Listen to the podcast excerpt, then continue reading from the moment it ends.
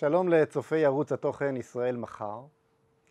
בכל המאבקים האידיאולוגיים הגדולים שהיו לי באוסלו ובהתנתקות ובגדר ההפרדה, אה, מצאת, מצאתי את עצמי משני אברי המתרס, אה, גם מול האיש שבביתו אנחנו אה, מתארחים כאן היום, חיים רמון, שלום לך. שלום לכם.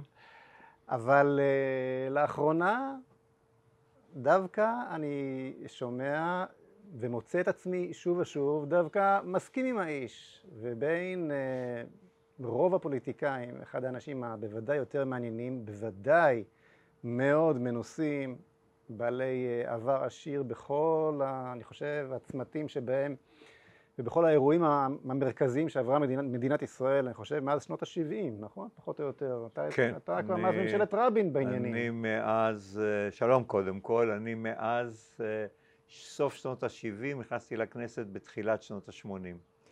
אז גם ממשלת רבין, וגם ממשלת ברק, וגם ממשלת פרס. וגם ממשלת שרון. וגם, בסוף כן הצטרפת אליו, נכון? בהתחלה לא רצית להצטרף אליו. לא, אני, אני, אני הייתי זה שהוביל את מפלגת העבודה לממשלת שרון. אני נחשבתי ביניהם אבי תוכנית ההתנתקות, וששרון okay. כן. אימץ את התוכנית, אני הובלתי את מפלגת העבודה. לממשלת שרון. אה, נכון, בעקבות ההתנתקות אתה עובד. בממשלת שרון, ואחרי זה הייתי בין הוגי המפץ הגדול. מי שביצע, היה, מי שביצע היה כמובן שרון, בלעדיו זה לא היה קורה, אבל הפן האידיאולוגי, החזון, גם של קדימה וגם של ההתנתקות, בא מבית מדרשי. אז זהו, שלצערי הרב, אתה איש מוכשר מאוד. אני, אני, אני יכול להגיב על זה? בוודאי. קיבלתי בימים האחרונים מחמאות גדולות מאנשי ימין קיצוני, כמו איתמר בן גביר. כן. הוא אמר, כמה שמאל מטומטם כשהוא לא שם אותך בראש, ואיזה מזל יש לנו, כי אם אתה היית בראש, היינו, היה לנו הרבה מאוד צרות. אני זוכר, הייתי בעימות עם סמוטריץ', הסמוטריץ' אומר לי בסוף העימות, אני מקווה שאתה לא חוזר לכנסת. אמרתי לו, אל תדאג, אני לא חוזר. תראה, העובדה ששנינו עכשיו לא נמצאים בתוך המרחב הפוליטי, אני חושב בכל זאת משחררת אותנו מכל עכבות, אנחנו יכולים להגיד בדיוק את מה שעל ליבנו, אפילו כשדיברתי איתך בטלפון לקראת הפגישה, אמרת לי, מה, שאני, מה, ש, מה שטוב לי היום זה שאני יכול להגיד מה שאני רוצה בלי לדפוק חשבון לאף אחד. יותר ו... מזה, הספר הזה, הספר הזה הוא נכתב עכשיו כי הוא בלי חשבון. היה היסטוריה לספר הזה בשנות האלפיים ראשית, וראיתי שאני מזייף לכל אורך הדרך, ופה בלי לזייף, אה, הנה, בלי לזייף, בלי חשבון, לא חס על אף אחד, גם לא חס על עצמי. אז, אז בהקשר הזה באמת, אה, כשאתה אומר שאתה הרצת את ההתנתקות, כן, וזה, אתה עושה לי, אתה עושה לי אה, קצוצים, אתה עושה לי... אה, אני יודע שגעגועיך לעזה, כל בוקר אתה קם ואומר, הלוואי והיינו עכשיו ברפיח ובג'באליה, אני יודע שזה עושה לך געגועים עזים, כמעט כמו לירושלים. אתה יודע, חיים. מה ההבדל ביני לבין, לבין פוליטיקאים אולי אחרים, רוב האנשים האחרים בימין? אני אומר, כן, אני מתגעגע לעזה. בסדר, אז זהו. טוב, אז יש פה שני אנשים כנים. נכון. אנחנו נדבר, ב, נדבר, נדבר בכל הכנות. כל אחד והטעם שלו. אני, אין לי, אני, זה, זה בסדר, אני לא שופט. כל אחד יש לו טעם משלו. אני מתגעגע נניח לארץ ישראל שיש בה רוב יהודים, ויהודית, ויש בה מעט מאוד ערבים. ואתה מתגעגע לעזה, זה בסדר, לשני טוב, מיליון פלסטינים, זה טוב, בסדר, אני לא, לא שופט, לא אז שופט. כמו שאתם רואים, חיים רמון נשאר חיים רמון, הוא פוליטיקאי, כבר פוליטיקאי, כבר לא על פולמוסן רציני, להתווכח איתו זה קשה, זה לא פשוט. אבל אני אעשה את זה כמיטב יכולתי הדלה, ומה שיצא, יצא, אבל... אל אני... תצטנע, פייגלין. אבל... אתה, לא מספיק, אתה לא מספיק גדול בשביל לעשות אותך קטן. אתה גדול. אתה גם פולמוסן לא קטן. משפט אה, מעניין. לא מספיק גדול כדי לעשות אותך קטן. או, יפה, יפה, זה משאיר אותך חושב, מה שנקרא. נכון. בכל אופן, האופן שבו חשבתי לנהל את הדיון הוא לדבר דווקא קודם כל על ההווה. נתחיל בהווה, וזה גם יותר קל, כי מן הסתם בדברים הללו אנחנו, בהווה נראה לי שאנחנו יותר מסכימים מאשר חלוקים. אחר כך נעבור באמת לפול... אני לא אניח בצד את ההזדמנות קצת אה, להתפלמס איתך על, על הדברים, ה... באמת המחלוקות הקשות בינינו, נדבר על העבר, כן? ואולי ניגע קצת, קצת גם בעתיד ב, ב, בסיום השיחה. כשאנחנו מדברים על ההווה, אני רוצה לשאול אותך קודם כל שאלה כללית. אני מרגיש שאנחנו נמצאים באיזה, נכנסנו לאיזשהו עידן של לא כלום. כלומר, פעם היו ויכוחים גדולים. כשמפלגות היו מתפצלות, או מישהו היה עוזב מפלגה, או, או רץ, הוא, הוא היה עושה זאת מסיבות אידיאולוגיות, או לפחות מנסה, משקיע מאמץ בלהצדיק את עצמו אידיאולוגית.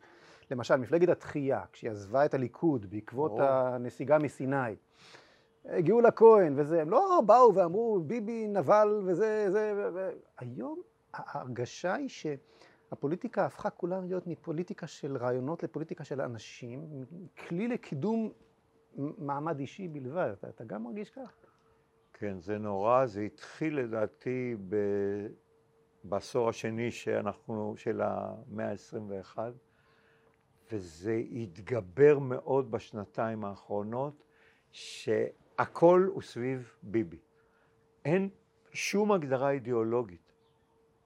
כל השמאל שיאבד את עצמו לפסיכוזה של רק לא ביבי, והימין רק ביבי. רק כן ביבי, כן. רק ביבי. זאת אומרת, כן. אין שום אידיאולוגיה. התופעה המשונה עד uh, מוזרה עד מאוד, שיש אנשי שמאל מובהקים שהולכים להצביע לגדעון סער, זה אולי מדגים בצורה הכי טובה את העניין.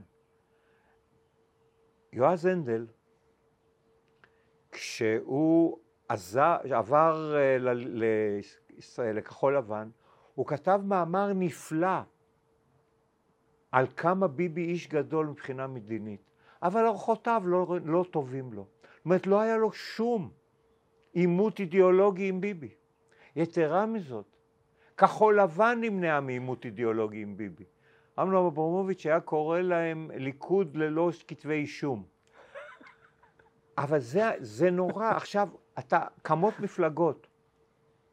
קם חולדאי, איש עם המון זכויות. העיר הזאת שלפנינו היא אחת מעשרת הערים הטובות ביותר בעולם לפי כל קנה מידה. והוא מדבר על טכניקה. אני אעשה, אני אהיה. כלום. כלום מעבר לזה. איזה אידיאולוגיה יש לך? מה אתה רוצה חוץ מזה שאני לא... דווקא אצלו, לפחות בשמה של המפלגה, הישראלים, מצאתי איזושהי תובנה. כן. אתה יודע, הישראלים מול היהודים, כן, הוויכוחים נכון, הללו. נכון, אבל אתה בא ומדבר. אם הוא היה בא והיה אומר, למה, למה שם המפלגה הוא ישראלים? כן. היה מסביר את זה, היה נכנס לעומק של העניין הזה, והיה אומר, כולנו, אין הבדל בין יהודים וערבים וכולם, כולנו ישראלים וכולי. הייתי, הייתי, אבל אין, כל יום קמה מפלגה ואין לה שום דבר ריקות. הדוגמה הכי קלאסית הייתה כחול לבן.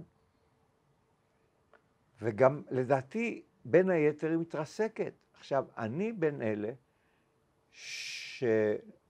רואה בביבי יריב פוליטי קשה, והוא יותר מתוחכם ממך. הוא יודע לספח דה פקטו את השטחים מבלי לשלם את המחירים. תראה מה הוא עשה בעשור האחרון. ביבי הוא איש ארץ ישראל השלמה, אבל הוא מבין שהמסר הזה לא מספיק טוב בשביל להביא רוב. וגם עלול לסבך אותו עם הקהילה הבינלאומית. אז הוא מספר סיפורים. ואפילו איזה, לאיזה רבע שעה הוא הפליך עם שתי מדינות. אבל מה הוא עשה בפועל? בפועל הוא טרפד כל ניסיון לקיים משא ומתן. הוא כותב את זה בספר מתוך הערכה. אני לא מתנשא עליו שאין לו אידיאולוגיה ואין לו כלום. תראה מה קרה בגושי התיישבות. פעם נפגשתי עם uh, איילת שקד, והיא אמרה לי, למה אתה מגן על ביבי וכולי? אמרתי עליו, אני לא מגן עליו, אני אומר שהוא חכם מכם. אז הוא אומר, הוא הקפיא את ההתיישבות, אמרה לי, נדמה לי מעלה אדומים. אמרתי לה, בצדק. אז אמרה לי, למה? כי מבחינתי מעלה אדומים ותל אביב זה אותו דבר. מעלה אדומים תישאר לעד בריבונות ישראל. אתה, אתה, אתה... אני רק אסיים את הסיפור. לוקח, אוקיי, כן. ואז אמרתי לה, את יודעת איפה, איפה הוא התנחל? הוא הכפיל את מספר המתנחלים מעבר לגושים, כי שם עלולה לקום מדינה פלסטינית. והוא הפך את זה לכמעט, יש כאלה אומרים בלתי הפיך ויש כאלה אומרים כמעט בלתי הפיך. וממאה, ומ... אני עסקתי אז בממשלת אה, אולמרט בניסיון לפינוי פיצוי, הכל בהסכמה, היינו, היה, היה סדר גודל פחות מ-70 אלף, היום אנחנו קרוב, מתקרבים ל-140 אלף מעבר לגושים. ויצר פסיפס כמעט בלתי אפשרי, כל זה כמעט בלי לשלם מחיר פוליטי, לא בישראל ולא בעולם. טוב, אני, בהקשר של נתניהו, אני, טוב, לי קשה להגיד ביבי? כי, כי אני לא מתנשא עליו, אני נכון. מכבד אותו, אני מכבד כל ראש ממשלה, הכבוד שלו זה הכבוד אני. שלי, אני אומר נתניהו. נכון, אני, אה, אתה, לא שאני מעיר לך, אני אומר, אני אומר לא, רק, אתה צודק. אני אומר רק את זה כאיזשהו קדימון לעניין שאתה אומר, אני לא מתנשא עליו. אני בטח שלא מתנשא עליו, ומעריך את יכולותיו הפנומנליות, אלו שישנן, רק את הציון המסוים הזה שאתה נותן לו, כאילו מסתתרת איזושהי אידיאולוגיה. או איזשהו חזון שהוא בדרך מפותלת מקדם מאחורי, הקל... מאחורי המעשים הארציים שלו, אני לחלוטין לא מקבל. אני חושב שהוא פשוט אלוף העולם בלהתגלגל. אין לו אידיאולוגיה, ואתה, ואתה אולי ת, תהיה נדהם, איך אומרים? תדהם, איך אומרים את זה בעברית במילה אחת? תדהם? לא יודע. אתה תהיה, תהיה אולי נדהם לשמוע את מה שאני אומר עכשיו. אין לו אידיאולוגיה לנתניהו כי הוא ימני. ולימין מעולם לא הייתה אידיאולוגיה. ולטעמי, ולטעמי, ואני אומר עכשיו, אמר עכשיו משפט, בדחילו ורחימו, אבל אני בטוח שאני אותקף עליו, אפילו אצל ז'בוטינסקי לא הצלחתי למצוא אותה. אני לא יודע מה זה הדר, אני לא יודע מה זה אה, ההוד הנסתר, אני לא יודע מה זה. כן, זה אוקיי? תרבות, זה לא זה, קשור זה ל... זה לא אידיאולוגיה. זה, זה לא- כן, לא, אבל כן. יש אידיאולוגיה. תקשיב, שהיום... תקשיב, האיש, האיש, אתה לא תספר לי שהאיש שניהל משא ומתן על רמת הגולן, הוא איש ארץ ישראל. אתה לא תגיד לי שהאיש ששש להקריב כל אחיזה של ריבונות בהר הבית הוא איש ימין. אתה לא תגיד לי ש, ש, שהאיש... ש... טוב, אני יכול לתת לך ערימה שלמה של דברים ששואלים את מה שאמרת, אבל... אני בוחן איש אבל... ימין כן. בכך שהוא מחזק ומביא לכך שלא תהיה יכולת להיפרד מהפלסטינים. אז אני אומר, אני אענה לך תשובה פשוטה. זה בשבילי, כל חיים, היתר, חיים, אני, זה... אני, אני, אני קצת מתפלא עליך, אני קצת מתפלא עליך. כי אתה פוליטיקאי מאוד משופשף, הרבה יותר ממני. ויש איזשהו מארג של כוחות, אוקיי? נתניהו בוחן כל הזמן איפה המסלול שהכי נוח והכי מרפד את, אה, מבסס את שלטונו. ואני לא תוקף אותו על כך, אני מציין עובדה, כך נוהג כל פוליטיקאי, בטח ראש ממשלה. ויש כאן מארג כוחות, איפה אני יכול לחרס... מה אני יכול, אה, אה, אה, אה, איזה... מה אני יכול לזרוק לשמאל שלא יתקוף אותי יותר מדי, מה אני יכול לזרוק לימין שלא יתקוף אותי יותר מדי. אני בוחן אותו במספר... במבחן התוצאה. בשורה התחתונה. אבל במבחן התוצאה. במבחן התוצאה. מבחן התוצאה, עשר שנים. הגידול, הגידול של ה-70 אחוז ביהודה ושומרון, שייך, לא, שייך למתיישבים. לא, במאה אחוז. שייך, שייך, שייך לילודה של המתיישבים. לא, לא, אני מדבר רק על הגידול מעבר לקו, מעבר לקו הירוק. כן, כן, כן. מעבר לקו, לא מעבר, מעבר, מעבר לגושים.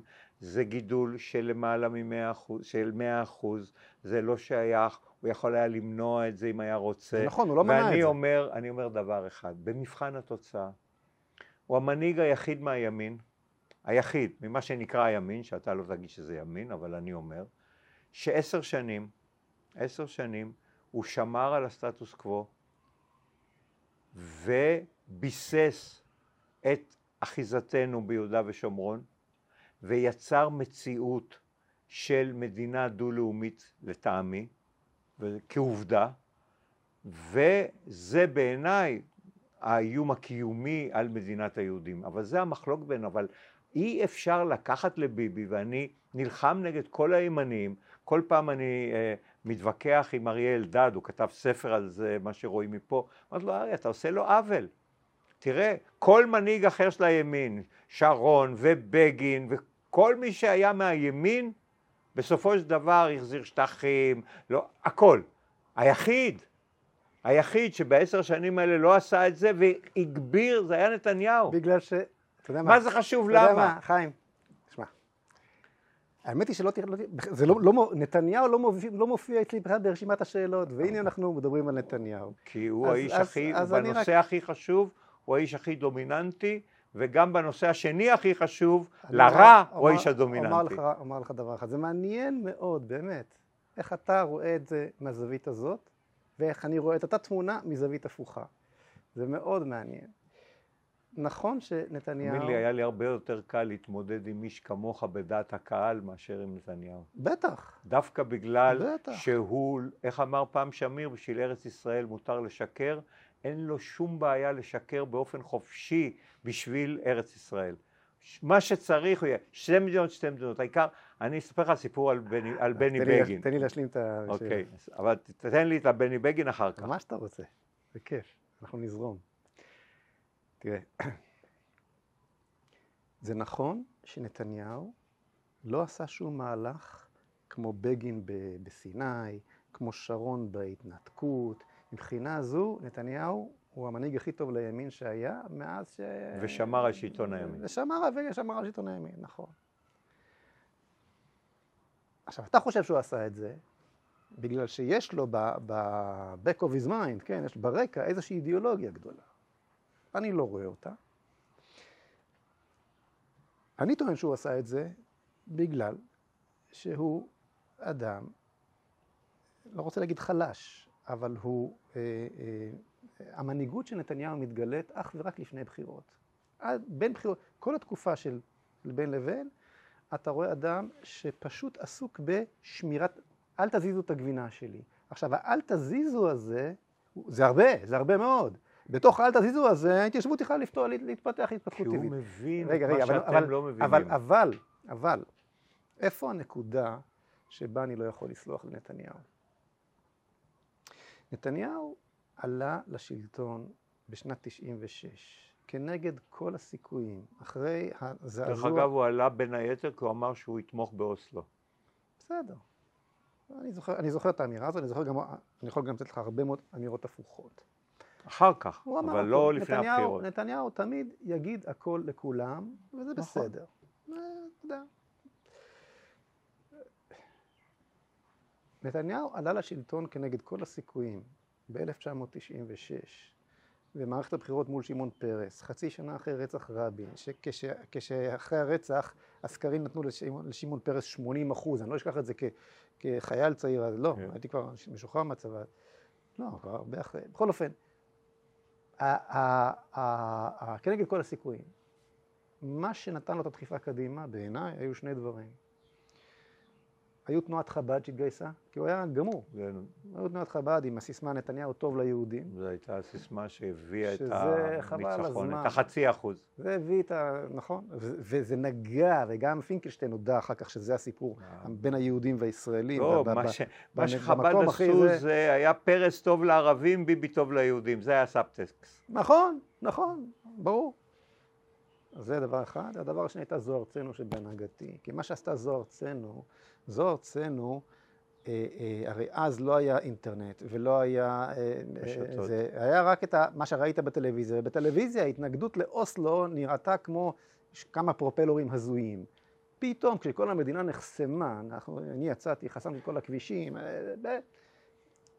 זה, אין ספק שזה נתן דחיפה, ל, ל, נתניהו רכב על, על גלי הדברים הללו.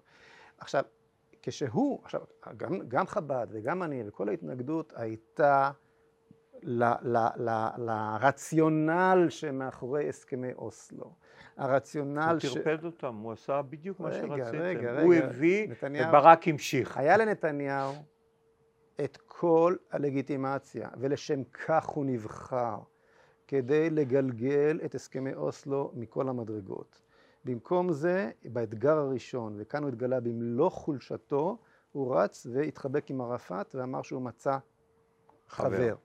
עכשיו, אני רוצה לומר לך משהו. כשאני הגעתי לכאן, כשאני הגעתי לכאן, לביתך, אתה שאלת אותי איפה אתה גר? אמרתי לך שאני גר בקרני שומרון, ושנינו התבדחנו על כך שבשביל הישראלים קרני שומרון זה מעבר להרי חושך. זה הכישלון הגדול שלכם. ולהגיד, ולהגיד, לא, זו הצלחה הגדולה שלכם. כלומר, אם ההסכם הזה, הסכם אוסלו, וכל הרעיון הגדול, מאחוריו יש הבנה, יש תודעה שלמה, רון פונדק דיבר עליה הרבה, אפשר לתת הרצאות אינסופיות על, על כל התודעה שבאה יחד עם הסכמי אוסלו, והרעיון שמאחורי הסכמי אוסלו, כן? אה, אה, כל הדבר הזה אה, לא זכה בלגיטימיות של יותר ממחצית העם של הימין עד לאותה לחיצת יד של נתניהו. ומה שאותה לחיצת יד של נתניהו עשתה, היא למעשה סגרה את הגדר התודעתית שה, שהשמאל החל לסלול עם, עם הסכמי אוסלו סביב כל הציבור הישראלי, וכל מדינת ישראל עד היום שבויה בקונספציה הזאת, הראייה, שעד היום אנחנו יורים עלינו מעזה, ואנחנו לא מעלים על הדעת לפתור את הבעיה, כי זה יאלץ אותנו לשוב לשם. כלומר, ההצלחה של אוסלו, המכה בפטיש, מה שנקרא בשפה היהודית, כן? החותם, מי שחתם את הגולל וקבר את עם ישראל בתוך הקבר הזה של אוסלו יותר מכל אחד אחר, זה נתניהו. אז אני חולק עליך מכל מקום, יש הבדל עצום בין הנביא לבין הכהן. והכהן חי במציאות שהוא אומר, איך אני יכול ליישם את חזון הנביא בצורה האופטימלית ולהבין מה אני יכול לעשות ומה אני לא יכול. ופוליטיקה זה שתי אומנויות, אומנות המיקוד ואומנות האפשרי. וביבי ונתניהו הצטיין בשניהם. ובנסיבות שבה נתניהו חי, שרק 25 אחוז, בפי כל סקר, הם אנשי ארץ ישראל השלמה, הוא הצליח להביא מתוך ה-40 אחוז שהם לא ארץ ישראל השלמה, אבל הם מתונים, הם, הם לא רוצים לראות ערבים מול העיניים וכולי וכולי, הוא הצליח להביא אותם לתמיכה בו מ-2009. ולכן אני לא בוחן אותו במה היה החזון, אני בוחן אותו האם הוא הצליח, ולדעתי הוא הצליח, את ליישם את החזון. אני אגיד לך מילה על עזה, הכל כתוב בספר. ביבי יכול היה מזמן להביא קץ לשלטון החמאס, אבל הוא כרת איתו ברית. כי הברית הזאת אומר, אני אעשה, אני אפתור, אני אשאיר את השלטון הזה. כי הוא מאפשר לי שני דברים, שלושה. אחד, הוא מאפשר לי לבוא ולומר, יש מדינה פלסטינית שם, ואני יכול לספח בשקט את יהודה ושומרון. הדבר השני, אני יכול לא למנות בעניין הדמוגרפי שניים, שניים וחצי, עוד מעט מיליון פלסטינים בעזה, פעם מישהו, מישהו אמר שהם חלק מהמאזן הדמוגרפי, כל הימין בצדק התקומם נגדו, זו הייתה הסיבה שאני הייתי בעד ההתנתקות, הדבר השלישי, הוא גם יכול להאשים את השמאל ואותי, שהנה עשו התנתקות ויורים וכדומה בכל הדמגוגיות. זה ווין, ווין, ווין. אבל הדבר הלו"ז של העניין, הוא אומר, אני לא צריך את עזה. אני יודע שאת עזה אף אחד לא רוצה בישראל, חוץ מאולי פייגלין ועוד כמה. אבל אני יכול לספח, הוא יודע שאם יהיה שינוי בעזה ורוצים את השינוי, אבו מאזן יחזור, ואז עזה תחזור להיות חלק מהנושא הכללי, ואז הוא אומר אני מעדיף כולל הבעיות וכדומה, זה, אני מפרט את זה, יש אמירות שלו על זה, אתה, זאת אומרת... אתה אומר, משהו, אתה אומר משהו מעניין, אתה נותן לו את הצידוק הטקטי. עם... לא, אני כותב את ה... הוא אומר, הוא אומר... אגב, חיים מדבר על הספר שהוציא זה אתה, ואני בשמחה... הוא אומר... אני הזמנתי את הספר שלך. אני שמח. השליח התקשר אליי לפני שתי דקות, שהוא הגיע, לא הספקתי לקרוא.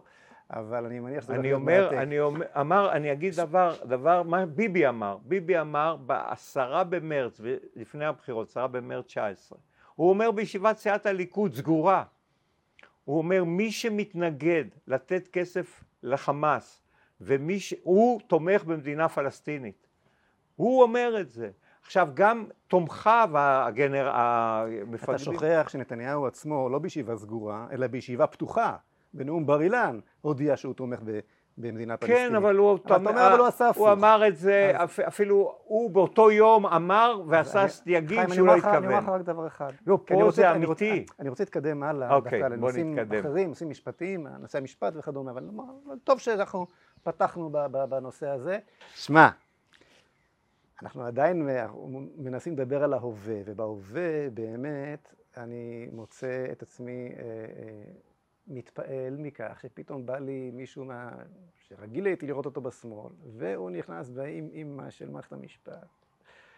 ודברים שאני אמרתי עוד אז, ב-95, כשהקמתי את זוהר הרצנו על מערכת המשפט, ואני זוכר שאנשים, זה היה כמו לדבר חילול הקודש, איך אתה מדבר על בית המשפט העליון, איך אתה... בתוך המשפחה שלי, אני לא אשכח את זה, לא יכלתי... אתם את, את, לא רואים מה שקורה פה? היום זה, זה, זה דברים שכבר כולם מדברים עליהם. אה,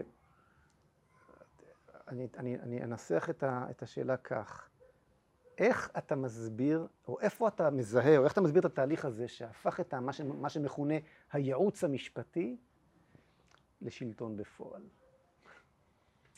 קודם כל אני רוצה להגיד לך שעמדותיי המשפטיות לא נולדו עכשיו, מנסים להאשים אותי.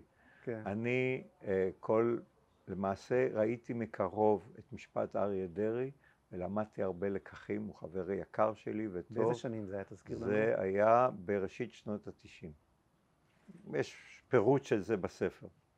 1992, 3, אתם צריכים להגיד תודה גדולה לאהרון ברק, כי ביום שהוא הודיע, ביום שהוא קבע ששר עם כתב אישום לא יכול להיות, אה, לא יכול לכהן בממשלה תחת, אה, תחת אה, כתב אישום, תחת כתב אישום, בניגוד לחוק, בניגוד ל... למה ש... לפסק דין קודם, בניגוד לכל דבר, וגם אז הוא קבע ש... שראש... שרבין הוא לא ראש ממשלה סביר, אני חושב שגם אתה היית חושב שהוא לא ראש ממשלה סביר, אבל מטעמים אידיאולוגיים, כן. לא שהוא יקבע שהוא ראש ממשלה לא סביר, והוא מייצג, תקשיב טוב, והיועץ המשפטי חריש הוא מייצג את ראש הממשלה הסביר, וראש הממשלה הסביר היה צריך להדיח את uh, אריה דרעי, כן. וזה חיסל את אוסלו דרך אגב. אבל אני לא אעשה לך ספוילינג בספר. וזאת הייתה עמדתי. עכשיו אני, אני, היו כמובן שלבים, אבל שם הייתה, כמו שאתה מחפש, את הנקודה, זה לא רק היה דרעי פנחסי, באותו פסק דין באוביטור, באמרת אגב, הוא קבע שהיועץ המשפטי לממשלה הוא זה שמייצג את החוק ואין זכות לממשלה, אין זכות לממשלה להביע את דעתה ומה שהוא חושב, חושב לא חוקי, היה זה אחר כך התפתחויות עם מני מזוז שנדבר על זה, זה החוק ואי אפשר שראש, שראש ממשלה או שר ייקח ייצוג פרטי. עכשיו זה כל זה בניגוד לחוק ב-1961 יש ועדת אגרנט. חיים, אבל אני שואל אותך. לא, אני רק מילה פה מה... אני באמת שואל אותך כי, כי אני מעולם לא הצלחתי להבין את זה. כלומר, יש לי רעיונות, אבל אין לי תשובה, מעניין אותי מה התשובה. כי... איך זה יכול להיות? הרי כל מה שאתה אומר, אתה מבין שאני אני יודע את זה, כן? איך זה יכול להיות שבא בן אדם מול המערכת הנבחרת וכולם נעמדים דום ומקבלים את ההפיכה הזאת, את ההפיכה. זה לא מהפכה, זאת הפיכה. מכיוון שהם לא, אני אדון אותם לכף זכות, מכיוון שהם לא הבינו את משמעות העניין. היה צריך להבין בעת שזה קרה. אז תן לי להציע לך תזה, ונשמע מה אתה, מה אתה חושב על זה. השמאל בוודאי שמקבל את ההפיכה הזו שמחולל מול עיניהם אה, אהרן ברק, משום שההפיכה הזו לגמרי ברור את מי, את מי משרתת. הימין, בגלל שמעולם לא היה לו את האידיאולוגיה שדיברתי, לא יודע מה הוא רוצה מעצמו, אז כל אחד לעצמו, וכל אחד אומר, מה, אני עכשיו מסתבך עם המערכת, עם וכך נוצר מצב שאלה בעד, אלה לא מתנגדים, וזה נכנס. אז uh, האינטואיציה שלך לא רעה לגבי הימין אני לא בטוח, אבל uh, אני אשים את זה בצד. ב-1977 היה מהפך. אני אגיד דבר, השמאל אף פעם לא הכיר בלגיטימיות של המהפך. עד ימינו אנו. הוא לא חושב שהוא מטיל ספק באלה שבוחרים בימין שהם לגיטימיים. צריך להחליף את העם, כמו שאמר יער. כן, כן, ועד היום, תראה, אני אקפוץ לימינו אנו, ההפגנות נגד נתניהו, הן לא הפגנות נגד נתניהו, הן הפגנות נגד בוחריו, שמעיזים לבחור בניגוד לדעתם של האליטות. הרי, הרי לא הסתירו את זה שביבי יש לו כתב אישום וכולי וכולי. כולם יודעים מי זה ביבי לפני ולפנים. לכו תשכנעו את הבוחרים עכשיו בימים אלה שיש בחירות כבר, די, מה אתם מפגינים? הוא כבר לא בשלטון, זאת אומרת, הוא עומד בחירות. לבחירה, מה זה? לא, הם מפגינים. כי הם רוצים, לכו לבוחרים. אין לגיטימיות, מכיוון שאני גר בסביבה שרובה המכריע, כמעט כמו חרדים, מצביעים מכחול לבן ועד uh, מרץ ואפילו יותר, אני יודע איך הם מדברים עליהם. כן. וזה הבעיה. עכשיו ב-77' בא שלטון ואין לגיטימיות. מה עושים? ואז... איך אתה מסביר את זה? את מה? שהשמאל השמאל, לא, נותן, לא מסוגל לתת לגיטימיות לבוחר. השמאל במהות הוא אנטי דמוקרט. למה ההבדל ביני ובינם? שאני מקבל את דין הבוחר מההתחלה, ואני לא עושה את זה כי אני אה, דמוקרט ברמה התיאורטית, כי אני מאמין שיום יבוא ואני אשכנע את הציבור בצדקת עמדותיי, כפי שהיה בעבר. ואז אני אצפה ממך, מר פייגלין הנכבד, ומכל תומכיך, שאתם גם תכבדו. אם אני לא מכבד את הדמוקרטיה, גם אתה לא תכבד. ולכן, ולכן, ולכן, הם, מכיוון שלא היה לגיטימיות, אז הם באו ואמרו, מכיוון שאנחנו התייאשנו, די בגדול, פה ושם הבלחה, לשכנע את העם, אנחנו לשלוט באמצעות ברית עם הבירוקרטיה ועם מערכת, השלט... מערכת בתי המשפט, בית המשפט העליון ושלוחותיו. ואנחנו, הם יהפכו להיות ערכאת ערעור על כל מה שהדמוקרטיה, על כל מה שיעשה על ידי הכנסת, ואנחנו נשלוט דה פקטו על מה שקורה בממשלה. ולכן זה שהולך, אנשים שהולכים לבחור, הם בוחרים בערבון מוגבל, כי ההחלטות הגדולות יהיו שם. זאת, זה לוז העניין אם אתה רוצה לזה. עכשיו, לתופעה הייחודית. בכל העולם, השמאל הוא המבקר הנוקב ביותר של המשטרה והמערכת והפרקליטות. למה? אלה מוסדות חיוניים אבל יש המדינה. בהם פוטנציאל, פוטנציאל אדיר לפגוע בזכויות האזרח. שולמית אלוני לא הקימה את המפלגה למען מערכת המשפט, היא הקימה את זכויות האזרח, תראה איזה עברנו, מילה אין לזכויות אזרח. עכשיו אתם לא, עכשיו זה אחד... תראה מה קורה עכשיו עם החיסונים. איפה השמאל עם, עם, עם, עם הדרכון הירוק וכל הבעייתיות שיש בוא, מאחוריו? בוא, בוא נעזוב את זה אחר כך, אני לא רוצה, אני כן. רוצה לבוא ולהסביר שיום יום נדרסים זכויות אזרח בסיסיות. יש חוק נגד, אני אקח דבר, הוא קטן אבל הוא גדול, שלא את מי מותר לאזוק בבית משפט. דורסים אותו, המשטרה אוזקת. שמעת מישהו מהשמאל מדבר על זה? מעולם לא דיבר על זה. רק אני מדבר על זה. רגע, אבל גם אני. אה, זה, זה, לא, אבל אתה יודע, אתה יודע מה ההבדל בינינו? שאני הייתי כבר עצור לפני 25 שנה ויותר, וגם יצא לי כאן במליאה, אני יכול לומר לך בעדות אישית, שמי שזכה, ואני גאה בכך, בכל המעצרים שלי אני גאה, אוקיי? מזו ארצנו ועד העליות להר הבית, אני מאוד גאה בכל, בכל המקרים שהמשטרה עיכבה אותי. אני יכול לומר לך מעדות אישית, ו- ואין ספק ש... שהמעצר, הדוגמה שהבאת, לא סתם הבאת, זה קטנה כגדולה, כי אם יש מקום שבו זכויות אזרח נבחנות, זה, זה שם, במעצרים. אז אני מצרי שווא. אז, אז אני, אומר, אני יכול לומר לך, אני יכול לומר לך, שהמצב זכויות האדם בישראל ב-30 השנים האחרונות הידרדר ללא, ללא, ללא נשוא, אין, אין, אין בכלל אין, שאלה. אין לי ספק, אין לי ספק, ואני מתאר את זה שוב ושוב. למשל, מעצר, אה, לוקחת המשטרה אנשים נורמטיביים, שמה אותם במעצר שבעה ימים לפי עשרה ימים, אני נותן דוגמאות בספר, ולכמה זמן עוצרים בניגוד לכל מקום בעולם, כל זה בשביל לשבור את, ה, את העצור. ואותו דבר בעדים. אני כל פעם שמתווכחים איתי, אז אני שואל אם יש מישהו... אתה יודע שאני ישבתי שבועיים במעצר כי לא הסכמתי לחתום ערבות של אלף שקל, ערבות עצמית של אלף שקל? אם יש... תראה עם איזה משוגע אתה מתעסק. כן, אני בא, לא, זה בסדר, מי ש... יש מחיר לעקרונות. כן. אבל אני, תמיד כשאני נפגש עם אנשים ומדברים איתי, אני אומר, יש פה מישהו שהיה לו אי פעם מגע עם המשטרה, עם הפרקליטות, כל מי שמרים יד אומר שזה היה נורא ואיום. עכשיו, אף אחד לא מדבר על זה. מנדלבליט באותה הקלטה התלונן על כך שיש לו רישום במשטרה במשך שנה. אתה יודע כמה אנשים יש להם רישום במשטרה? פעיל, מיליון ורבע. אתה יודע כמה מהם זה לא יום ולא חודש ולא שנה? כמה מאות אלפים. עכשיו, זה לא דבר, כל פעם שהם עושים משהו, יש להם בעיה. למשל ויזה לארה"ב הם לא יכולים לקבל. זאת אומרת, זה משפיע על חייהם, בהרבה מאוד מקומות הם לא יכולים להתמודד על תפקידים. אף אחד לא אכפת לו. שמחזיקים תיקים פתוחים. באתי, היה לי ויכוח... אתה מדבר על משהו כמו 20% מהאוכלוסייה הבוגרת. כן, היה לי ויכוח עם אה, יריב אופנהיימר. אמרתי, תגיד, באיזה בית מדרש אתה בא? אתה בא מבית מדרש שולה אלוני. אתה בעד שיחזיקו תיק פתוח חמש שנים נגד אריה דרעי על עבירת מס לכאורה? אתה למה? למה עושים את זה?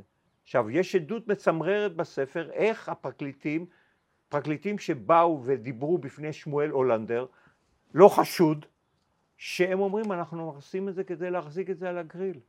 למה אמר, למה אמר מני מזוז שאסור להפריד תפקיד היועץ המשפטי מהתובע? כי הוא אומר איך אני אשלוט על השרים? לא יהיה לי כוח מול השרים. עכשיו, אני בא עוד דבר, כל מי שמנסה הוא אה, נשחט על ידם. עכשיו, אני נותן תגיד פה... תגיד לי, אם השמאל היה בשלטון, אם השמאל היה רוב, ממשלה של 61, והכוח הזה של הפרקליטות, של בתי המשפט, היה כוח שמשרת את הימין אידיאולוגית. זה, העוצמה, הזו, העוצמה הזו הייתה נשמרת או הייתה דיברתי, דיברתי, נגמרת בשנייה דיברתי, שיש לו את הכוח לשנות? אני שואל אותך. אז אני עונה. כן. דיברתי טובות על ביבי. אם יש מישהו ששמר על... שאהרון ברק אמר עליו שהוא שומר על מערכת המשפט והחוק, זה נתניהו ובצדק. אני מספר לך את הסיפורים. אנחנו בממשלת אולמרט ויש לנו את נציג, הנציג המושחת של מערכת שלטון החוק, אהוד ברק. כל פעם שאני אגיד אהוד ברק אני אגיד המושחת כי אני מת שהוא יום אחד יתבע אותי דיבה. לא יקרה, תדאג. לא יקרה, אני יודע, הוא יודע למה. כן. והוא לא נותן להעביר בכנסת אה, רפורמות שדני ואני רצינו, דני פרידמן. אני כבר משנה לראש ממשלה. ואז עבדנו דרך הליכוד בכנסת.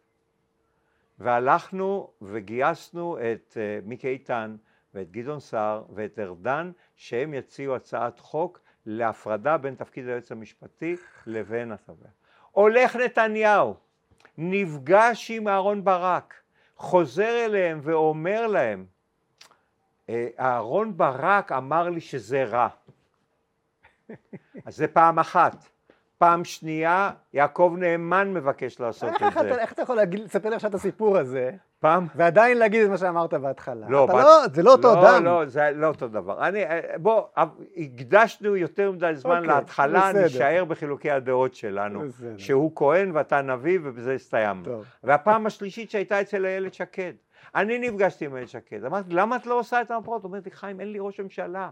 אני לא יכולה לעשות כלום חוץ מלנסות למנות שופטים, כי שם הוא לא יכול להתערב. שהם כלבבי, וגם שם היא צריכה להתפשר עם השופטי בית משפט העליון, שזה גם תופעה שלא קיימת בשום מקום בעולם. הדרג הנבחר, הדרג הנבחר לא במיעוט בבחירת שופטים, בכל העולם המערבי, נדמה לי בנגלדש או הודו משהו כזה, בכל העולם הערבי הדרג הנבחר הוא או מאה אחוז בבחירת שופטים או רוב מוחלט. אצלנו אהרן ברק מינה 12 שופטים בתקופת כהונתו, 11 בדמותו ובצלמו, אחד בגלל ש...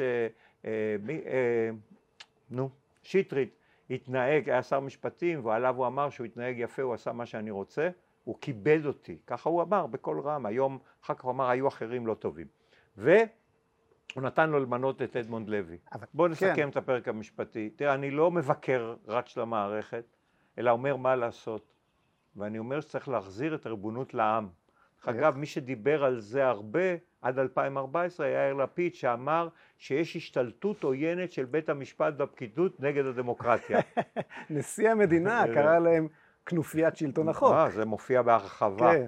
ציטוטיו של ריבלין מופיעים בהרחבה, גם, ב, גם בגב הספר. אז מה המתכון שלך להשבת הריבונות לעם? 22 סעיפים. והעיקרון, בפרק, וה, והקו השוזר אותם? הקו השוזר אותם זה 22 סעיפים, בסוף הפרק הזה הוא שלטון החוק, אה, להחזיר את הריבונות, את הריבונות אל העם ואת המאזן הכוחות, הייתי אומר לחזור למונטסקיה של הפרדת רשויות.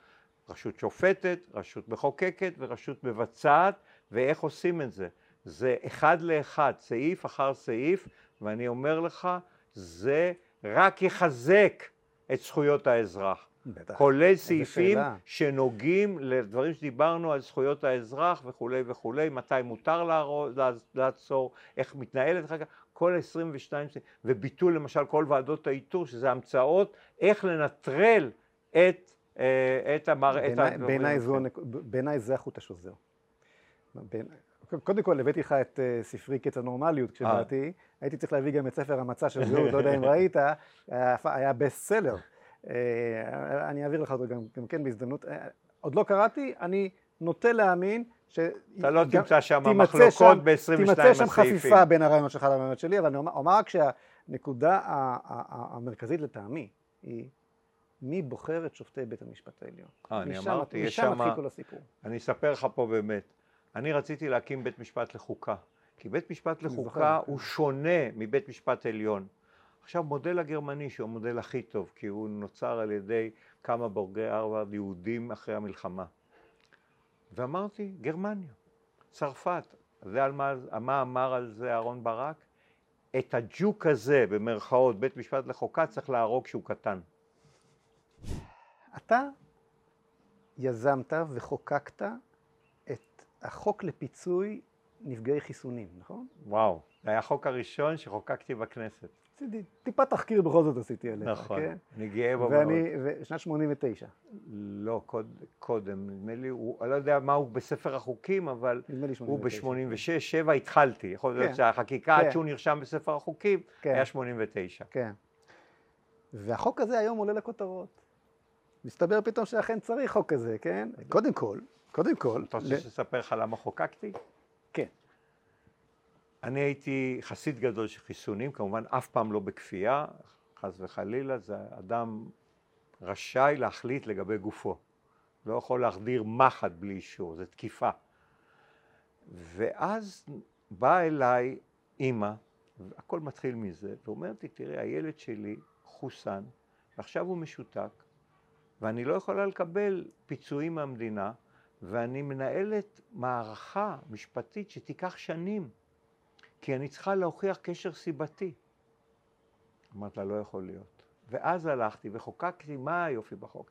לכל 300-400 אלף חיסונים יש תופעה מהסוג הזה.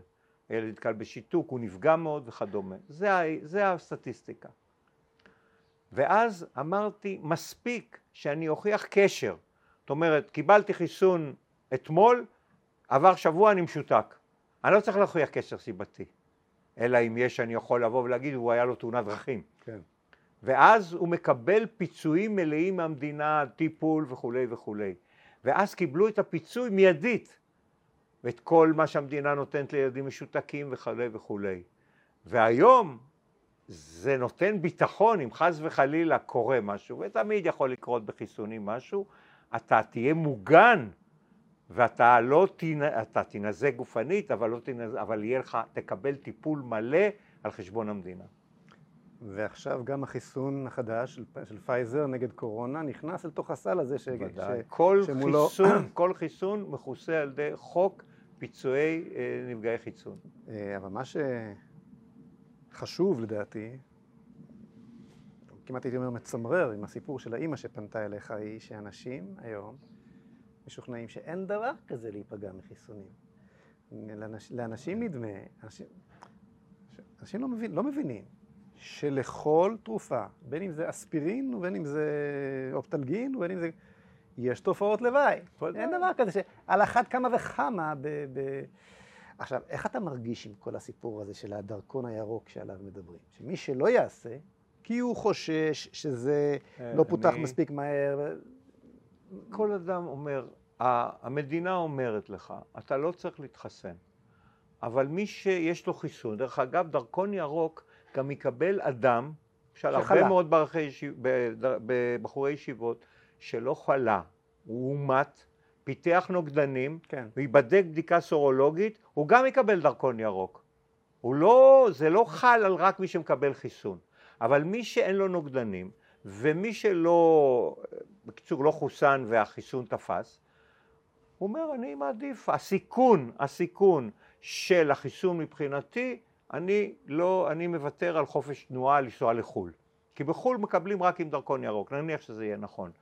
וזה המצב. אתה לא יכול לבוא ולסכן אותי כי אתה, אתה אדון על גופך. למשל, לא, רגע, יש... רגע, רגע, רגע. לא, לא, אני אתן דוגמה מתחום אחר ברפואה. למשל צנתורים. יש מקרי מוות בצנתור. עכשיו, אתה יכול להביא, אני לא רוצה לעשות צנתור, אתה לוקח את הסיכון. אתה, יש סיכון של רבע אחוז שאתה תמות בזמן צנתור, יש מדדים והכל. אתה בא וזכותך המלאה לא לעשות צנתור ולקח את הסיכון, הרופא אומר לך אם לא תעשה צנתור הסיכוי שלך הוא 50 אחוז למות. עכשיו תגיד לי, כאשר, אני במקום להתווכח, כי אני לא כן. מסכים מה שאמרת עכשיו, בעניין הזה אני כנראה יותר ליברלי ממך, אבל... אתה לא יותר ליברלי. או יותר חירותי ממך. חירותי לא על חשבוני, סליחה. רגע, אז אני רוצה לשאול אותך שאלה. כן. אני רק שאלה פה. מאה אחוז. כאשר התברר, וזה בהחלט יכול להיות, אני אחרי שלוש שעות ראיון עם עם בחירה, חוקרת בחירה שאומרת שתופעה כזו בהחלט יכולה לקרות. היה והתברר, חלילה וחס, שהחיסון הזה עושה את ההפך. הוא מסכן בהידבקות את מי שלוקח אותו הרבה יותר ממי שלא לוקח אותו. אז מי שלא לקח אותו יקבל דרכון ירוק? אני... אם זה קורה, תאורטית. אם זה קורה, אז אף אחד לא יקבל דרכון ירוק. לא, לא, לא, אני שואל אחרת. אני... אני שואל אחרת. אה, פייגלין. אני מחדד את השאלה. אני... האם אותו דבר אתה תאמר גם, עכשיו אני... נוצר מצב, מי שלקח, מי שלקח את החיסון, עלול לחלות הרבה יותר. מבחינתי... אז, אז אנחנו ניתן למי שלא לא הקשיב. אז, לא, אז אף אחד לא יקבל דרכון למה? ירוק. למה? מכיוון שגם הוא מדבק. אני לא רוצה, אני לא רוצה להידבק. אתה מתחמק. לא, לא, אני לא מתחמק. אני אגיד, אני לא רוצה להיות במגע עם אנשים שלא לקחו את החיסון ויש סכנה שידביקו אותי. בסדר גמור. גמור, אוקיי? עכשיו, אני בא ואומר, רק, אני מבקש שרק אנשים שעל פי הרשויות הבריאות המוסמכות, ואין לנו דרך אחרת, FDA וכל הדברים האלה, תמיד ברפואה יהיו חריגים שיגידו אחרת. אבל מכיוון שהרוב המכריע של מערכת הבריאות אומרת, והמוסדות המוסמכים אומרים, אני מניסיוני שלגבי חיסונים אחרים, אתה יודע שכל החיסונים... אני לא נגד חיסונים. לא, לא, לא חשוב, אני אתן דוגמה. כל החיסונים שעברו FDA, לא היה להם תופעות לוואי מלבד אלה שהתגלו בזמן ותוקנו, וזה מדובר על מאות מיליארדים. טוב. ולכן, ולכן הזכות שלך לא, לא לקחת, הזכות שלי לקחת, המדינה אומרת, מי שיש לו נוגדנים, ולפי מוסדות המדינה, המוסמכים, הרפואיים המוסמכים, אנחנו, אנחנו, הם יקבלו דרכון ירוק, אז כל אחד יחליט אם הוא רוצה, שווה לו חיסון לעומת דרכון ירוק. אבל, מה, אבל הבעיה... אני לא עוסק בתיאוריות. רגע. אם יתגלה, תבוא תשאל אותי. למדתי בפוליטיקה, אל תענה על שאלות תיאורטיות. שאלה אחת. זה תיאורית לחלוטין. לא, לא, זו לא שאלה תיאורטית בכלל. לחלוטין. אתה, אתה אמרת שאתה נגד כפייה. נכון. נכון. אבל כאשר הנכד שלי, יש לי נכד בלי עין הרע כבר בן 16. כן. והסיכוי של אה, אה, ילד בן 16 אה, להיפגע מקורונה, שלא יתחסן, אוקיי, הוא אפס. נכון. הוא אפס, נכון. הוא פחות מאשר להיפגע נכון, מברק. נכון. אוקיי? הסיכון שבחיסון... אני חושב שילדים, הסיכון... אני חושב שילדים בני 16 ועד גיל מסוים צריכים לקבל דרכון ירוק גם אם לא מתחסנים. אז הנה, הנה אנחנו מגיעים. רק, תן לי רק להשלים את המציאות שתבין, ותתייחס אליה אחר כך. הסיכוי שלו הוא אפס, אוקיי? הסיכון שבחיסון הזה, כי הוא נעשה בטכנולוגיה חדשה, בזמן שיא, בלי, בלי שום... הכל בסדר. אלף סיכויות, הוא בוודאי הרבה יותר גדול. אומר לי הנכד שלי, סבא, אם אני לא אעשה חיסון, לא יקבלו, אני לא אני לא לחזור לישיבה. אני חושב, אז אני אגיד לך אז ככה. תגידי שזאת לא כפייה. זה, זה, אני לא נכנס לה, באמת לפרטים, אני לא יודע, אבל אני יכול להגיד לך. עכשיו זה לא תיאורטי, זה מעשי, סיפור הילדים, אמיתי. אני, אני אומר, אם לי, לי, יש ילד, בג, היה ילד בגן, והייתי יודע שבאים ילדים לא מחוסנים לצהב וכדומה, לא הייתי מאפשר להם להיכנס לגן. טוב, אתה שוב... לא, לא הייתי, כי... כפוליטיקאי טוב לא עונה. כי אני עונה לך, כי אני בא, אני אומר לך מה עמדתי. אתה, סתירה בדבריך, אמרת, אני נגד כפייה, ועכשיו אתה, לא, כשאני מראה לך כפייה, אתה, אתה מדבר מחיר, לי... יש מחיר, יש למה שאתה עושה, כי יש השלכות שאתה יכול להדביק. אני הרי נגד הסגר. אני חושב שמה שצריך היה לעשות, זה את בני השישים ומעלה. לבודד ואת כל היתר לתת כי אין סכנה. לפחות לא, עם זה אנחנו מסכימים. לא, אני כל הזמן אומר את זה וכתבתי על זה והסגר הוא דבר מטומטם והכישלון של ביבי הוא נורא בעניין הזה. תראה את כמה הם מטומטמים. הם אומרים שאם כל האנשים בסיכון, נניח מעל גיל 60, היה להם חיסון, אז היה אפשר לפתוח. כלומר, החיסון... אז, אז יש שתי דרכים לטפל בבני ה-60. אחד חיסון, השני לסגור. תסגרו חכם והכל. אין, אף, אף, אף חייל לא אושפז. אף חייל לא אושפז. כבר חיסנו חצי כן, מהם. אף חייל לא אושפז. לא חושב עכשיו, אף חייל לא אושפז. אף כדורגלן או ספורטאי שכל הזמן מספרים לא אושפז, מעטים מאוד הרגישו לא טוב. שוטרים, איזה שלושה ארבעה אושפזו מקרוב לאלף. אז יש נתונים. אין, יש נתונים שמתחת לגיל 60 הקורונה לא פוגעת, יש עודף תמותה בישראל, כל עודף התמותה הוא מעל גיל 70, כולו. כלומר מתחת לגיל 70 יש ירידה בתמותה. נכון. וגם במחר, פשוט זה לא יאומן. אבל אני אגב, עדיין, אגב, אני יכול להסביר לך מדוע. עדיין, אני, אני, אני, אני מכיר, אני למדתי הרבה וכתבתי על זה. אבל אני אזרח שומר חוק ואני מציית לסגר. אני לא בא ברור, ומתווכח איתו. ברור. אני מתווכח איתו, אבל אני מציית לו. חיים. כן. מכיוון שאנחנו כבר מדברים הרבה זמן, אז אני רק רוצה לשאול אותך שאלה אחת שעד... שהיא קונטרוברסלית, אני ארכז את כל השאלות מהעבר שתכננתי לי, כי כבר הזכרנו חלק והתווכחנו, לא יכלנו לעצור את זה. אין לך, ואז נדבר על העתיד גם איזה מילה, אין לך איזה שמץ של אה, אה, תחושת אשמה או, או צורך, אה, כלומר, להכות על חטא בהקשר של אוסלו, עם כל התוצאות האיומות שלו, עם האוטובוסים המתפוצצים, הרי, הרי, הרי, הרי רבין, שהיית בממשלתו, אמר, הם, הם יתחילו לראות, אנחנו מיד נכנסים חזרה והופכים, הכל הפיך, הכל זה. עזוב את הוויכוח על ארץ ישראל, עזוב את הוויכוח אוהב את עזה, לא אוהב את עזה, הביטחונית. ביטחונית. הרי מצבה של ישראל, מאז שיורים אלינו, את הטילים שנורים היום, נורים מעזה, הם לא נורו לפני כן. נורו. נורו. ששת אלפים טילים נורו קודם.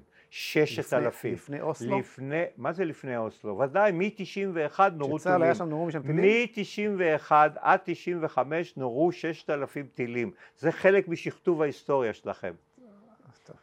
אתם מתארים את אתם מתארים את עזה כאי קריבי, יש פרק רק על עזה, אי קריבי היה שם. אתה יודע כמה שנה לפני, רגע, איך, שנה איך? לפני ההתנתקות, כמה לי, מתו? אתה אומר שכשצה"ל, הרי כאשר אני לקחתי, את, כאשר אני לקחתי את האוטו שלי, היה לי פורד ישנה, לדינמומטר בעזה, כן? וצה"ל ישב בלב העיר עזה, והמינהל האזרחי ישב בעזה.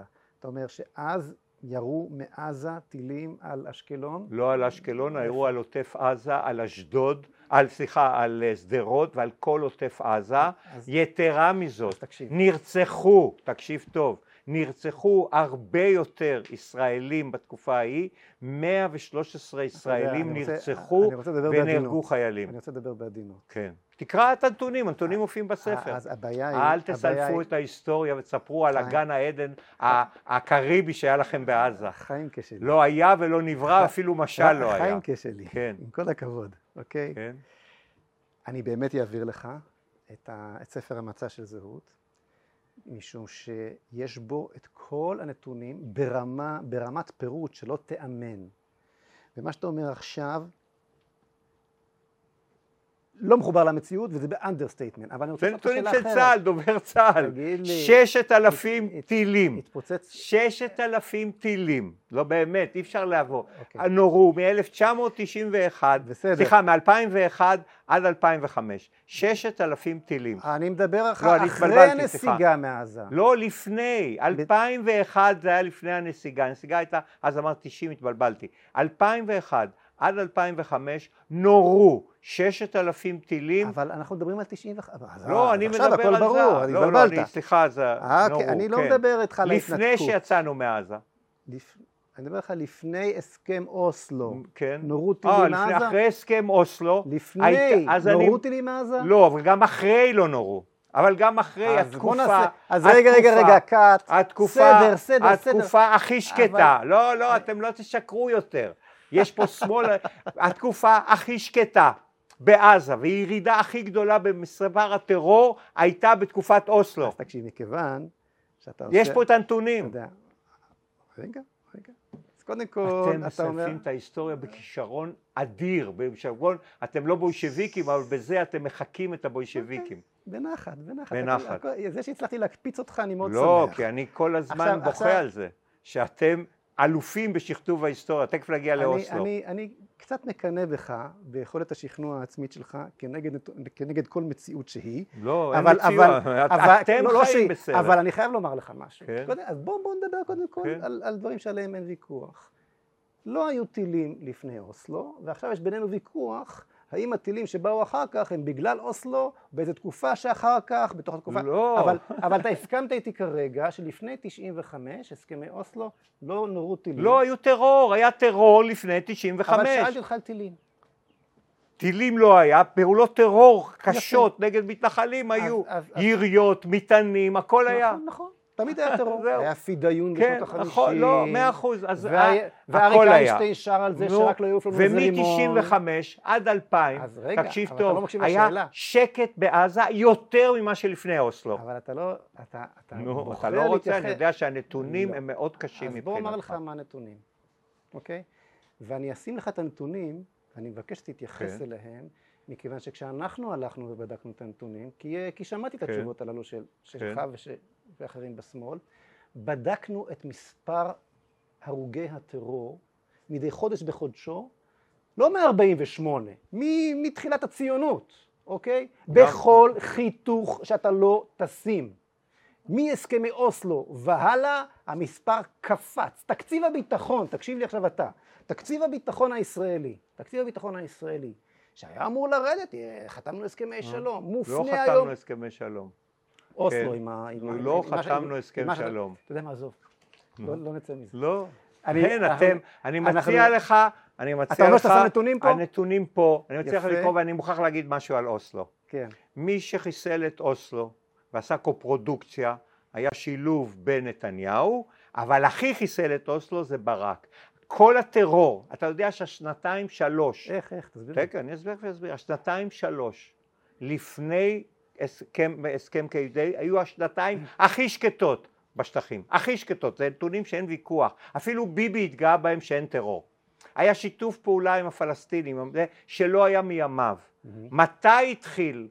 כאשר חזר אהוד ברק מקמפ דיוויד והזהרתי אותו, והוא הודיע לא מצאתי פרטנר, ואז ניגשתי בשדה התעופה, תפסתי את אלדד יניב, מעכתי אותו כמעט, היה חום אימים אפילו בשבילי, ואמרת לו עכשיו, עכשיו אתם הבאתם את האינתיפאדה השנייה. ההליכה שלו לאוסלו, להמר על הכל או לא כלום, היא זו שהביאה לחורבנה של אוסלו. וביבי, וביבי שעשה הכל ואמר שעשיתי הכל על מנת להרוס את אוסלו. אז גם הרסתם את אוסלו וגם אתם בוכים שבגלל אוסלו נהיה טרור. תיקח את הנתונים אחד לאחד, אתם מתעלמים מהם. מ-90, לא, מ-2000, תקשיב טוב, מ-96 כל הזמן הייתה ירידה דרמטית במספרי הטרור. השנים של הטרור היו, גם שוב, מי שעשה טרור זה היה החמאס, שזה היה סוג של ארגון פורש, זה לא היה הפת"ח. וב-96, לא, לא, ואחרי זה אתה תקרא את... אני לא יודע, חיים, אני, שנייה, בכל זאת להשחיל שאלה. אתה יכול להצביע על אה, תופעה של אה, מחבלים שמתאבדים באוטובוסים לפני אז, אוסלו? כן, כן, אני אסביר, אני אסביר. טוב אתה שואל. בפורים 94 הייתה פעולה של גולדשטיין. כן. כן. גולדשטיין, אתם הייתם מיואשים כי ראיתם שאוסלו ממשיך להתקדם, חשבתם יהיה טרור גדול, הטרור עד אז לא היה שונה מהטרור לפני אוסלו, גם על זה שמנו נתונים, הכל יש. ואז מעשה הייאוש, הרצח הרצחני הזה של אה, גולדשטיין, הוליד את הטרור החמאסי של המתפקדים. זה אחד לאחד. לי, ענית לי. זה אחד אנחנו, לאחד. אנחנו אשמים. ודאי שאתם אשמים. בסדר. אתם לא אשמים, אף פעם אתה לא אשם בטרור, אבל אני מסביר את התהליך. אני מבין. עד אז לא היה טרור של אוטובוסים. חיים, עכשיו חיים, אני מסביר אני, אחד לאחד. ענית לי, ענית לי, זה בסדר. בגלל גולדשטיין קיבלנו לא, אוטובוסים. לא, מעשה גולדשטיין גם כן של החמאס, לא של הפת"ח. ובעקבות מעשי הטרור האלה של החמאס, ב-96 החליט, החליט הפת"ח לפעול פעם ראשונה נגד הטרור אני החמאסי. מבין, אני מבין כבר שהקהל חטא אני לא אקבל ממך. לא, אתם צריכים להכיר אותו עליכם שהרסתם את אוסלו. Okay, אוקיי, זה שאתם יפה. סילפתם, שיקרתם, רימיתם, אתם הרסתם את אוסלו, הבאתם, נוצר הטרור, שאני לא מצדיק אותו, ואתם אומרים, אתם אשמים. הבאתי שקט, אוסלו הביאה את הש... אתה גר בקרני שומרון, אתה 30 שנה. היית בסוף שנות התשעים, לא, לא, אתה עכשיו, היית בסוף שנות התשעים בקרני שומרון. נכון. תנסה לשאול את הוותיקים, היה טרור של סכין בשנים האלה. טוב. ויכולנו להמשיך, אבל אז בא האיש ששירת אתכם הכי הרבה ויצר, נתן לכם את הסילוף ההיסטורי, אהוד ברק, והוא זה שהרס את אוסלו באופן מוחלט, כי הוא לא רצה להמשיך בתהליך, והוא הסתלק מאוסלו, הלך לקמפ דיוויד, וכל השאר זה היסטוריה. חיים, אני רוצה לשאול אותך... הכל מגובה בנתונים רוצה, ומספרים. זה, זה, אתה יודע מה, גם אלה שטוענים שהסגר, שאתה מסכים איתי שהוא קשקוש, יש להם אני דבר אחד יודע, זה לא משנה אם זה סגר, אם זה חיסונים, אם זה אוסלו או ההתנתקות. לכולם יש נתונים, לכולם יש פרופסורים וגנרלים שיגבו כל מילה שהם אומרים. לי אין פרופסורים ואין, יש מספרים רשמיים. ותאמין לי שגם לי. יש מספרים.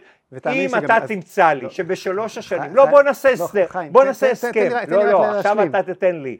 כן. אם אתה תמצא לי שבשלוש השנים האחרונות של אוסלו היה טרור משמעותי, לדעתי 2000 לא היה אף אחד, 99 אחד, אם לא היה אף אחד, כלומר אוסלו הצליח, הוא מנע טרור. מה קרה? הסתלקו מאוסלו, נהיה טרור. מה המסקנה? אל תסתלקו מאוסלו. ואם אני אקח לך, כן. לשיטתך, כן. לא את השלוש שנים, אלא את העשרים שנה שלפני ואת ה-20 שנה של אחרי, ואני אראה לא, לך שב-20 לא שנה שאחרי יש פי שלוש. את מה שב-2000, לא אז אני אסביר. איפה אתה שם את הקו? אני מסביר, אני שם אותו ב-2000 אחרי שחיסלו את אוסלו.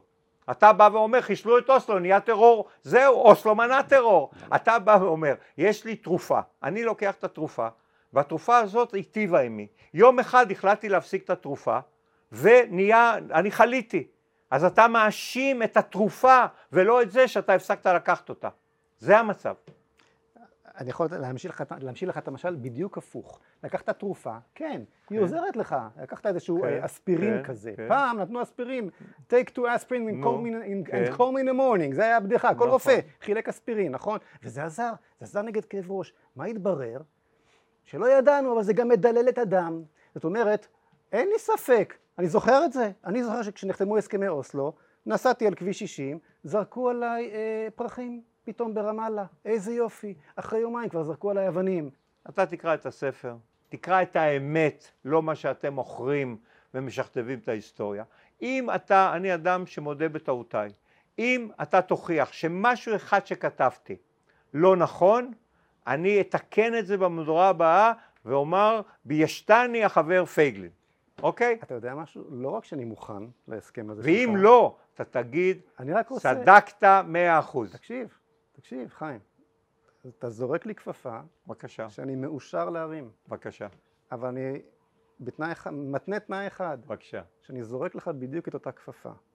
אתה תקרא את הספר שהבאתי עכשיו, מאה. קץ הנורמליות, אני בטוח שהוא ירתק אותך, כי אתה תראה פתאום את כל, את הצד השני של המטבע, ואתה תקרא את התוכנית המדינית והנתונים שלפני אוסלו ואחרי אוסלו שאני מביא בספר המצע של זהות, ואנחנו מאה אחוז. שנינו נתקן את מה שצריך בהתאם לדברים. בכיף. תראה, בעיניי,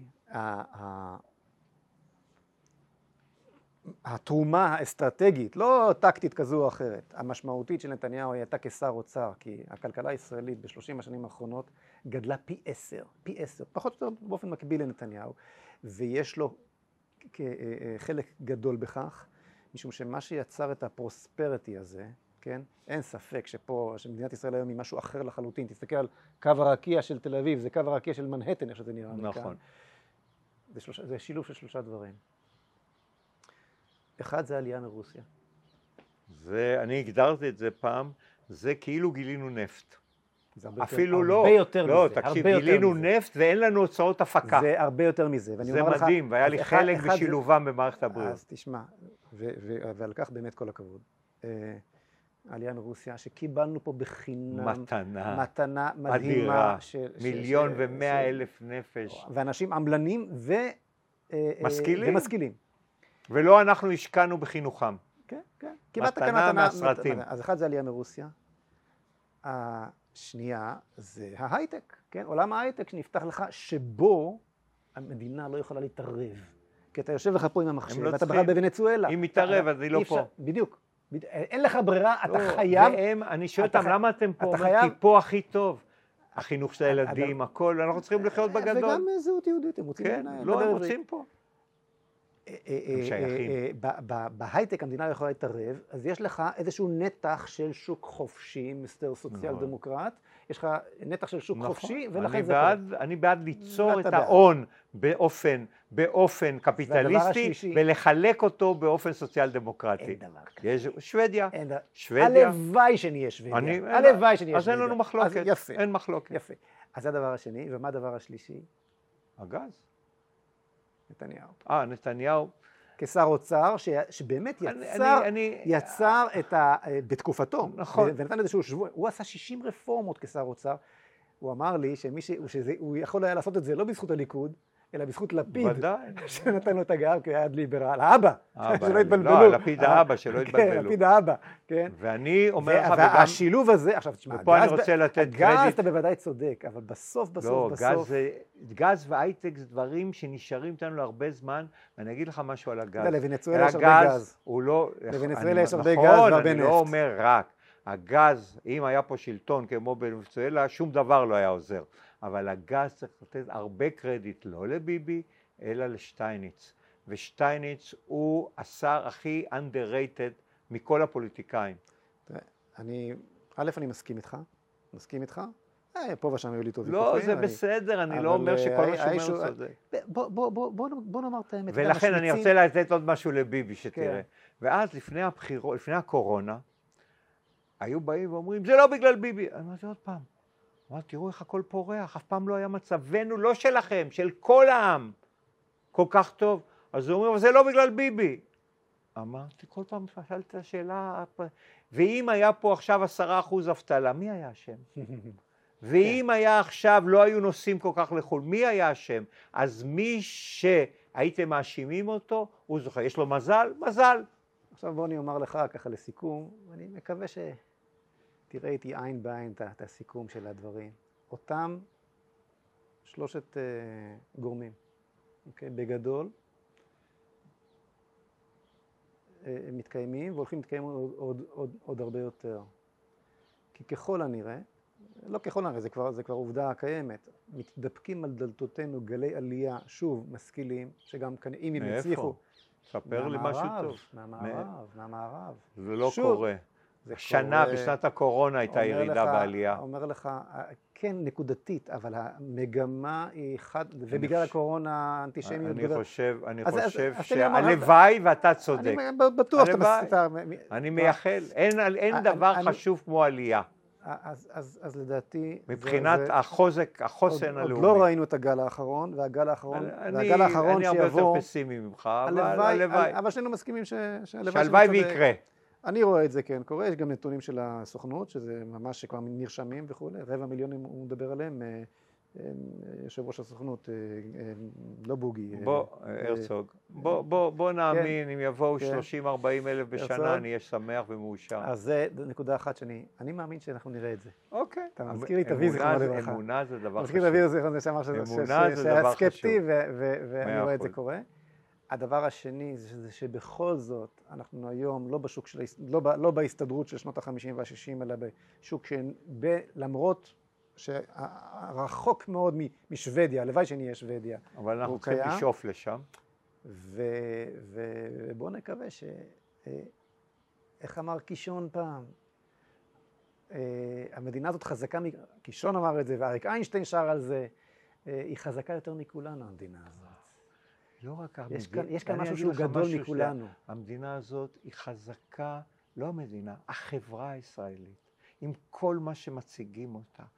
אני הייתי שר בריאות, ואני נדהמתי כמה מאות אלפי אנשים טובים עושים מעשים טובים יום-יום, גם בשכר נמוך, והחברה הישראלית, יש בה לא פנינה, אלא מחרוזת אדירה של זו, אה, מתן עזרה הדדית ולזולת בהתנדבות ודאגה, והדברים האלה לא באים לידי ביטוי, אלא רק המראה השחורה. ולכן אני אומר, החברה הזאת והמדינה הזאת היא חזקה, היא חזקה מכל אויביה ומשמיציה ומשטיניה, ואני יכולתי להיות בשליחויות בחו"ל מאוד מפתות, אפילו שגריר ישראל בארצות הברית. ואני לא הייתי מוכן לעזוב את הארץ הזאת שאני כל כך אוהב, אפילו ליותר מחודש, חודשיים. מעולם לא עזבתי את המדינה הזאת ליותר מחודשיים. כי למה? אני אספר לך למה. כי איפה שאני הולך פה, הכל שייך לי, ואני שייך להכל. ואת ההרגשה הזאת אין לי בשום מקום אחר בעולם. ואני יכול לריב איתך מבוקר עד ערב, אבל אנחנו רבים על מה? על המדינה הזאת, שהיא תשרוד אותך, את הפתרונות שלך, והיא תשרוד את הפתרונות שלי, אבל היא באמת, המדינה והחברה הזאת, היא סיפור הצלחה מדהים בכל קנה מידה. יש פה תופעות שאתה לא מאמין. אנחנו בפטנטים, מספר שלוש בעולם באופן מוחלט, לא מדבר פר קפיטה. יש פה דברים שאתה לא מאמין שיכולים להיות במדינה כל כך קטנה שמייצרת. מה שפה מייצרים בהייטק ובדברים מטורפים, אנחנו יותר טובים, לא יכול לדבר על זה, במספר נושאים מארצות הברית בתחומי פיתוח צבאי ואזרחי. אני הייתי במקומות שאמרו את זה אנחנו יכולים לגלות לאמריקאים, עד כדי כך. ולכן אנחנו יכולים לריב ממחר עד מחרתיים, אבל שנינו ב... בני הארץ הזאת. הצלחתי בסופו של דבר להוציא ממך את האמירה האופטימית הזאת, ואני, ואני אה, אה, מאוד מאוד שמח שהצופים בנו ראו את האור הזה שקורה ממך כשאתה מדבר על החברה הישראלית. אני קורא לזה שיבת ציון. זה לא המדינה, זה לא החברה, זה כל המהלך, זה החיבור של הכל ביחד. של שיבת עם ישראל לארצו.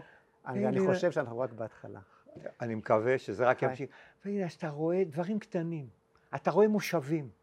באו אנשים שהתייחסו אליהם כמעט ומקימים חקלאות פורחת. אני, אני צובט את עצמי, אני יודע מה היו ההורים שלהם, מה היה סבא שלהם, ואתה בא למה, עם הייטק אדיר בחקלאות. כל פעם אתה נתקל בדברים האלה, ומה לעשות? אה, יש פה משהו, אני, משהו מדהים. כל פעם, פורץ כאן, אני, אני, פורץ כאן משהו, כל פעם אני כמעט בוכה. יכולות היצירה והאנרגיות שטמונות כאן, וזה הכל חלק ממשהו שהוא פלאי. ואין שום סיבה שהוא ייעצר. אין, הוא לא ייעצר, לא ייעצר בחיים, הוא רק יהיה יותר טוב. אם כן. היינו, אם היו מאמצים את דעותיי זה היה קורה יותר מהר, אתה חושב שאם היו מאמצים את דעותיך זה היה קורה יותר מהר, אבל גם אם זה יקרה בקצב היותר איטי כפי שהיה עוד, גם זה יקרה בקצב, דיינו, זה יקרה בקצב שזה צריך לקרות. דיינו. איך לחוצים עם ידיים ככה? יאללה, היה כיף איתך. תודה רבה, כל טוב.